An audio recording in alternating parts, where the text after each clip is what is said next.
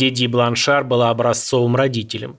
Неутомимая мать-одиночка, заботящаяся о тяжело больном ребенке. Но после того, как Диди была убита, оказалось, что все не так, как казалось, и ее дочь вообще никогда не болела. Запутанная история сложных семейных отношений сегодня на Краймкаст. Всем привет, меня все еще зовут Евгений, и этим же голосом я озвучиваю аудиокниги, видеоролики и всякое сопутствующее. Хочу предупредить сразу, что в этом видео содержится информация о настоящих преступлениях, и она вполне может испортить вам настроение. За семь лет до тех ужасающих событий Диди и Джипси Роуз Бланшар жили в маленьком розовом домике на Уэст Волонтер Уэй в Спрингфилде, штат Миссури. Соседи любили эту маленькую семью. Люди говорили, что однажды встретившись с ними, их было невозможно забыть. Диди было 48 лет. Это крупная, приветливая дама, которая одевалась в яркие веселые цвета. У нее были вьющиеся каштановые волосы, которые она любила скреплять лентами – Люди, которые знали ее, помнили как щедрую на свое время и, если могла себе позволить, то и на деньги. Она не работала, была оформлена соцработником, или это правильнее назвать опекуном, на полную ставку за Джипси Роуз, своей дочерью-подростком. Та была крошечным существом, примерно полутора метров ростом, прикованной к инвалидной коляске. Ее круглое лицо почти всегда скрыто крупными очками. Она была бледной и худой, а ее зубы крошились и болели. Принимала пищу строго через зонд для кормления. Иногда Диди приходилось таскать с собой кислородные баллоны, носовые канюли петляли вокруг маленьких ушей Джипси. Если спросить о диагнозах ее дочери, Диди оглашала список размером с ее рост. Хромосомные дефекты, мышечная дистрофия, эпилепсия, тяжелая форма астмы, апноэ во сне, проблемы со зрением. Со слов Диди выходило, что это все началось давно. Сначала реанимация для новорожденных, потом пришла лейкемия и все остальное. Бесконечные проблемы со здоровьем нанесли и ущерб психике. Джипси была приветлива, даже разговорчива, с высоким детским голосом, несмотря на подростковый возраст. Диди часто напоминала, что у ее дочери поврежден мозг. Ей пришлось учиться дома, потому что она никогда не сможет успевать за другими детьми. По словам Диди, у дочери был разум семилетнего ребенка. Она любила наряды принцесс, носила парики и шляпы, чтобы прикрыть свою маленькую голову. Она всегда была с матерью. Мы как пара туфель, однажды сказала Джипси. Их дом, как и все в нем, оплачивалось благотворительным фондом. Он сам и все нужные удобства специально построены для Джипси. Пандус у входной двери джакузи, чтобы помочь ее слабым мышцам. Иногда летними вечерами Диди устанавливала проектор, чтобы показывать кино на стене своего дома. И соседские дети, чьи родители обычно не могли позволить себе поход в кинотеатр, приходили смотреть. Диди брала деньги за просмотр, но это все равно было дешевле, чем в местном кинотеатре. Деньги шли на лечение дочери. Диди особенно сблизилась с людьми, жившими рядом, с матерью-одиночкой по имени Эми Пиннигар и ее четырьмя детьми. В течение многих лет за чаем и кофе Диди рассказывал ей историю своей жизни. По ее словам, она родом из маленького городка в Луизиане, но ей пришлось бежать из жестокой семьи вместе с дочерью. Последней каплей стал ее собственный отец, дедушка Джипси. Он тушил о девочку сигареты, так что она уехала из родного города навсегда. Она рассказала Пиннигар, что отец Джипси был бездельником, алкоголиком и наркоманом, который смеялся над инвалидностью своей дочери. Как поняла Эми, он никогда не посылал им ни цента, даже когда Диди и Джипси потеряли все во время урагана Катрина. Это было счастьем, что врач из спасательного приюта помог им добраться до Озарка. Все, что она могла сделать, это быть хорошей соседкой и помогать, как могла. Пиннигар вспоминает, что иногда даже завидовала им. Это была идеальная история для сюжета вечерних новостей. Семья, переживающая трагедию и катастрофу, которую сумела построить свою жизнь, несмотря на множество препятствий. Но оказалось, что эта история не такая уж белая и пушистая, как кажется, и сейчас все вывернется наизнанку. И вот в июне 2015 аккаунт Диди в Facebook выкатил странный пост. «Эта сука мертва», было написано там. Первые несколько комментариев к посту написали друзья, выражающие недоумение. Возможно, страницу взломали. Пока они это обсуждали, в статусе появился новый комментарий от аккаунта Диди. Я, бля, порезал эту жирную свинью и изнасиловал ее сладкую невинную дочь. Она очень громко кричала «Лол!». Ким, жившая неподалеку, отреагировала одной из первых. Она набрала номер Диди, но ответа не было. Подъехала к дому, чтобы убедиться, что все в порядке. На окнах была защитная пленка, внутрь было трудно заглянуть. На стук в дверь не ответили. Выглядело подозрительным, что новый фургон Диди, который мог перевозить Джипси в инвалидном кресле, был припаркован на подъездной дорожке. Ким позвонила в 911. Полиция не могла войти в дом без ордера и начала брать показания, пока ждала его. Ордер поступил только в 10.45, уже ночью. Полиция нашла тело Диди в спальне. На ней были следы ударов ножом, она была мертва уже несколько дней. А вот следов дочери не было. Все опасались худшего. Девочка была такой маленькой и выглядела беспомощной. Тем временем в полицию обратилась женщина по имени Алия Вудманси. Она знала некоторые интересные вещи, которые оказались полезны. Например, она рассказала, что у Джипси был тайный онлайн-бойфренд. Алия была старшей дочерью Эми Пиннигар. Ей было 23, она чувствовала себя старшей сестрой Джипси, и, вероятно, Джипси чувствовала то же самое. Но они редко оставались вдвоем, так как Диди постоянно находилась рядом. Когда Джипси доверилась Алие, она сделала это через свой секретный аккаунт в Facebook под именем Эмма Роуз. Это мой личный аккаунт, моя мама до сих пор чрезмерно опекает меня, поэтому она не знает о нем. Написала Джипси в октябре 2014 -го. Затем она призналась, что встретила парня на христианском сайте знакомств. Она была влюблена в него, но ничего не сказала матери. Девочка писала, что знает, что Диди не одобрит это, что ей не разрешат встречаться, хотя она очень хочет вырасти и иметь парня, как другие девочки ее возраста. Как рассказала девушка, этого виртуального бойфренда звали Николас Годеджон. Они общались больше двух лет. Ему было все равно, что она в инвалидном кресле. И Джипси на полном серьезе собиралась за него замуж. Они даже придумали имена для своих детей – Джипси готовила план, чтобы Диди случайно встретилась с Ником в местном кинотеатре, после чего она надеялась, что сможет открыто рассказать о своих отношениях. Это был не первый раз, когда Алия получала тайные сообщения от Джипси о мальчиках. Она знала, что Джипси раньше пыталась знакомиться с мужчинами в интернете, что, несмотря на то, что Диди говорила о семилетнем уме Джипси, мысли о романтике и сексе все равно в ней жили. Но Алия была обеспокоена. Джипси всегда казалась ей наивной. В октябре 2014 года она написала «Мне 18, Нику 24». Все то, что она говорила об отношениях, было немного странным, как будто разворачивалась какая-то красивая сказка. Постепенно девушки стали общаться все реже, и после сообщения о Нике года Джонни осенью 14-го беседы прекратились. И вот спустя полгода, стоя перед домом с толпой зевак, Алия подумала, что об этом должна знать полиция. Она показала им сообщение в Facebook, и они записали имя. Копы отследили входящие сообщения. IP-адрес был зареген на Николаса Годеджона в Биг Бенди, штат Висконсин.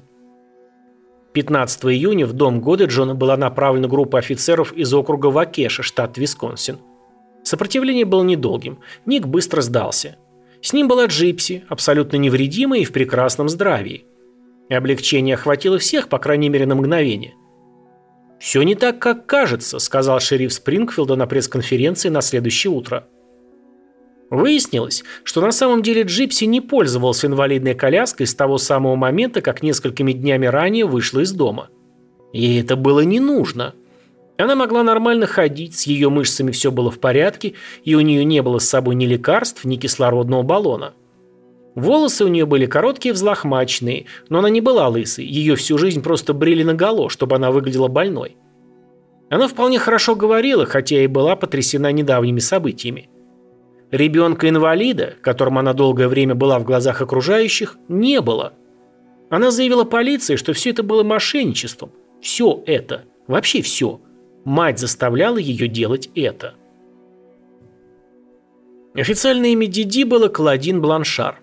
На протяжении многих лет она использовала разные псевдонимы и орфографические ошибки. Деде, Клоудин, Дено. К тому времени, как она добралась до Миссури, она стала называться Клоддиннея и всегда добавляла букву «Е» к своей фамилии. Но не все ее рассказы оказались ложными. Она действительно была из Луизианы. Выросла в городке под названием Золотой Луг вместе с пятью братьями и сестрами, большинство из которых все еще живы. Ее мать умерла в 1997 отец все еще жив. Как, кстати, и Род Бланшар, отец Джипси. Он встретил Диди, когда еще учился в старшей школе, и они встречались около полугода. Ему было 17, а ей 24, когда она забеременела, и в то время единственной логичной вещью, которую он мог сделать, было жениться на ней. «Я не был в нее влюблен на самом деле. Я знал, что женился не по тем причинам», – рассказал Род. Он все-таки ушел от Диди, хотя она не раз пыталась вернуть его, брак не состоялся. Джипси Роуз родилась вскоре после того, как пара рассталась 27 июля 1991 года. По словам Рода, Джипси была здорова при рождении – но когда ей было три месяца, Диди показалось, что у ее ребенка апноэ во сне, и Джипси перестает дышать ночью. И именно тогда Диди начала возить ее по больницам. Как вспоминает Род, врачи ничего не могли найти, несмотря на три серии анализов и монитор сна. Диди говорила Роду о все более запутанном клубке проблем, сказав, что у Джипси хромосомный дефект и утверждала, что все проблемы со здоровьем у Джипси были связаны именно с этим. Все как-то быстро закрутилось. У Диди всегда было новое представление о том, что именно не так с Джипси. Потом следовал очередной новый врач и новые лекарства. Когда-то она работала помощницей медсестры. Она легко запоминала медицинскую терминологию и могла всегда ловко в тему ее употреблять. Всегда казалось, что у Диди все под контролем. Она так много знала, ее никогда не беспокоили вопросы, у нее всегда был готов свой ответ. Постепенно у нее начались проблемы с законом, обычно из-за мелких правонарушений, таких как выписка фальшивых чеков. В конце концов, Диди просто уехала в Слайдел в двух часах езды на север, а потом в Новый Орлеан. Диди и Джипси провели годы в Слайделе, живя в предоставленном государством жилье и посещая врачей в больнице и клинике Тулейнского университета. Диди сказала врачам, что каждые пару месяцев у Джипси случаются приступы, поэтому они прописали ей противосудорожные препараты – Диди твердила одному врачу за другим, что у ее дочери мышечная дистрофия, даже после того, как биопсия мышц доказала, что это не так. У нее были проблемы с глазами и ушами, настаивала Диди, плохое зрение и частые ушные инфекции. Врачи добросовестно прооперировали ее. Если у дочери была простуда или кашель, ее тут же укладывали в стационар. В 2005-м на слайды обрушился ураган Катрина. Электроэнергия была отключена на несколько недель. Диди с дочерью появилась в приюте для людей с особыми потребностями в Ковингтоне, штат Луизиана, с фотографиями их старой квартиры в руинах. Она сказала персоналу приюта, что у нее нет с собой медицинских карт дочери, потому что они были уничтожены во время наводнения. История матери и дочери инвалида, оставшейся без всего, произвела неизгладимое впечатление на местную прессу. Это также хорошо работало и в благотворительных организациях. В марте 2008 им построили дом в Спрингфилде. Они пользовались бесплатными полетами от организации пилотов-добровольцев, постоянными бесплатными поездками в мир Диснея через различные благотворительные организации. Рот, как позже оказалось, регулярно переводил 1200 долларов в месяц элементов на банковский счет в Новом Орлеане. Он также время от времени присылал подарки, о которых просила Диди, телевизоры, новый Nintendo – он продолжал посылать эти вещи даже после того, как Джипси исполнилось 18 лет, потому что Диди сказала, что девочка все еще нуждается в постоянном уходе. Он никогда не видел местных новостей о Диди и Джипси, написанных и снятых в Миссури. Он ничего не знал ни о каких благотворительных акциях и поездках, кроме того, что рассказала ему Диди, а это было редко. Впервые Рот увидел, как его дочь ходит на слушаниях суда – он так был сбит с толку, когда увидел ее, что его первой реакцией было «Я действительно счастлив, что она ходит». Когда адвокат Джипси показал ему отчет о вскрытии Диди, он какое-то время смотрел на часть о мозге. Адвокат спросил, почему. «Я хочу знать, что, черт возьми, творилось у нее в голове», — сказал Рот. Что в ее мозгу могло вызвать все это дерьмо? Но Диди никогда не сможет ответить ни на чьи вопросы. А Джипси с момента ее ареста и до сегодняшнего дня слегка путается в деталях. Например, когда ее арестовали, она сказала полиции, что ей 19 лет. Род смог опровергнуть это, предоставив свидетельство о рождении Джипси. На самом деле ей было 23. Считается, что родители создают наш мир, а Диди превратила мир Джипси в тот, где у нее действительно был рак – до сих пор остаются нерешенными вопросы о том, какие именно лекарства давали Джипси на протяжении многих лет. Некоторые из них, возможно, вообще никогда не были прописаны. Ее адвокат, например, подозревает, что Диди давала Джипси какой-то транквилизатор. Куча фальшивых диагнозов, запутанные схемы приема лекарств – все это указывает на делегированный синдром Мюнхгаузена. Я уже рассказывал о нем в видео про Мэри Бет Тининг. Если не видели, рекомендую, будет интересно. Этот диагноз ставится именно преступнику, а не жертве. Но Диди мертва, и подтвердить диагноз теперь невозможно. Она не оставила дневника или каких-то заметок о своих намерениях. Несколько томов медицинских записей Джипси заставляют призадуматься. Еще в 2001 году врачи университетской больницы Тулейна проверили ее на мышечную дистрофию. Тесты оказались отрицательными. Снимки мозга и позвоночника были в целом без патологии. Тем не менее, Диди продолжала переходить от одного врача к другому в Луизиане и Миссури и настаивать на том, что у Джипси мышечная дистрофия. Судя по этим записям, большинство врачей приняли ее утверждение за чистую монету и не стали ничего проверять. Вместе с этим они начинали лечить Джипси от проблем со зрением, слухом, сном и слюноотделением, которые, как предполагалось, были вызваны мышечной дистрофией. Некоторые вмешательства были хирургическими. Глазные мышцы Джипси неоднократно оперировали по поводу слабости. В уши вставили трубки из-за предполагаемых ушных инфекций. Ей дали зонд для кормления, и она очень мало ела через рот, выживая на банках заменителей еды до 20 лет.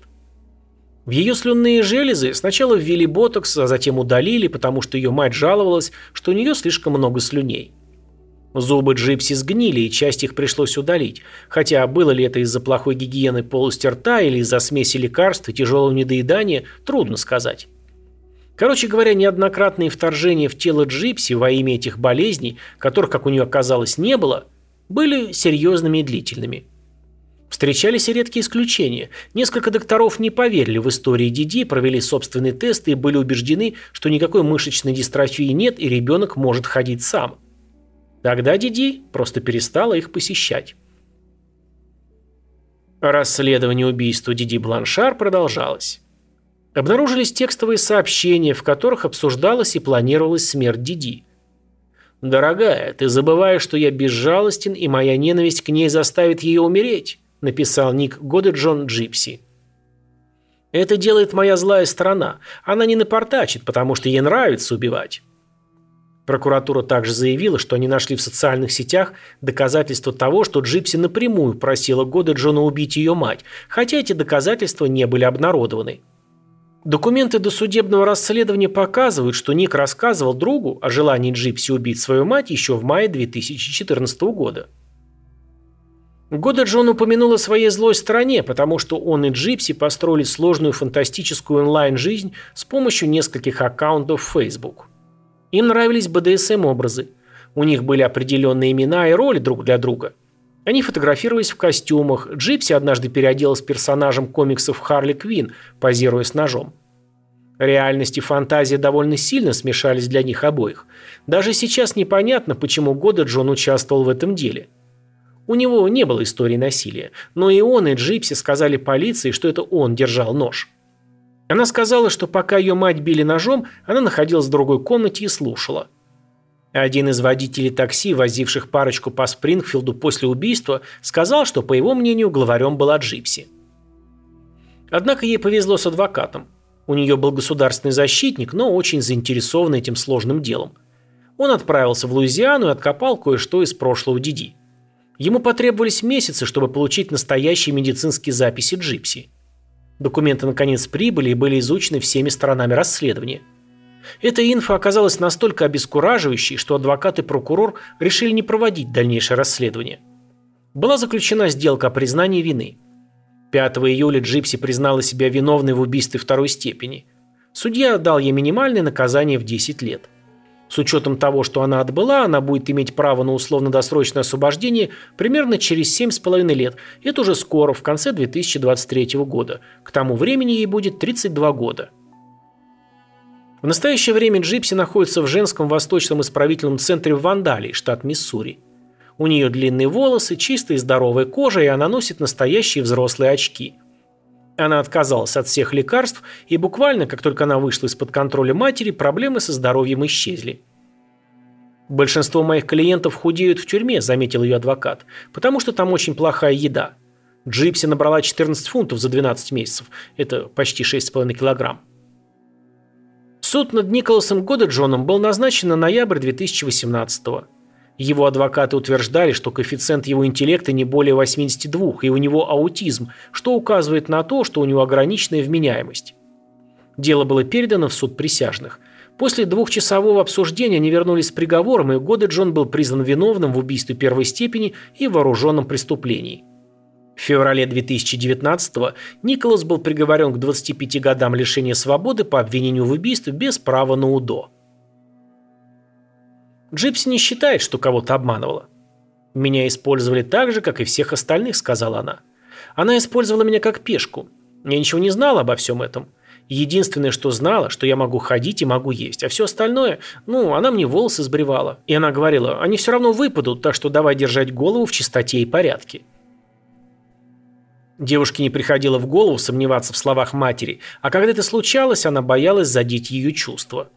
Даже сейчас Джипси часто кажется, что Диди действительно думала, что больна. «Я боялась, что у нас будут проблемы», — говорит Джипси. «Врачи думали, что она такая преданная и заботливая», — рассказывает девушка. «Я думаю, что она была бы идеальной мамой для того, кто действительно был болен. Но я не была больна. Вот такая большая-большая разница». Граница между правильным и неправильным была размыта, потому что так меня учили.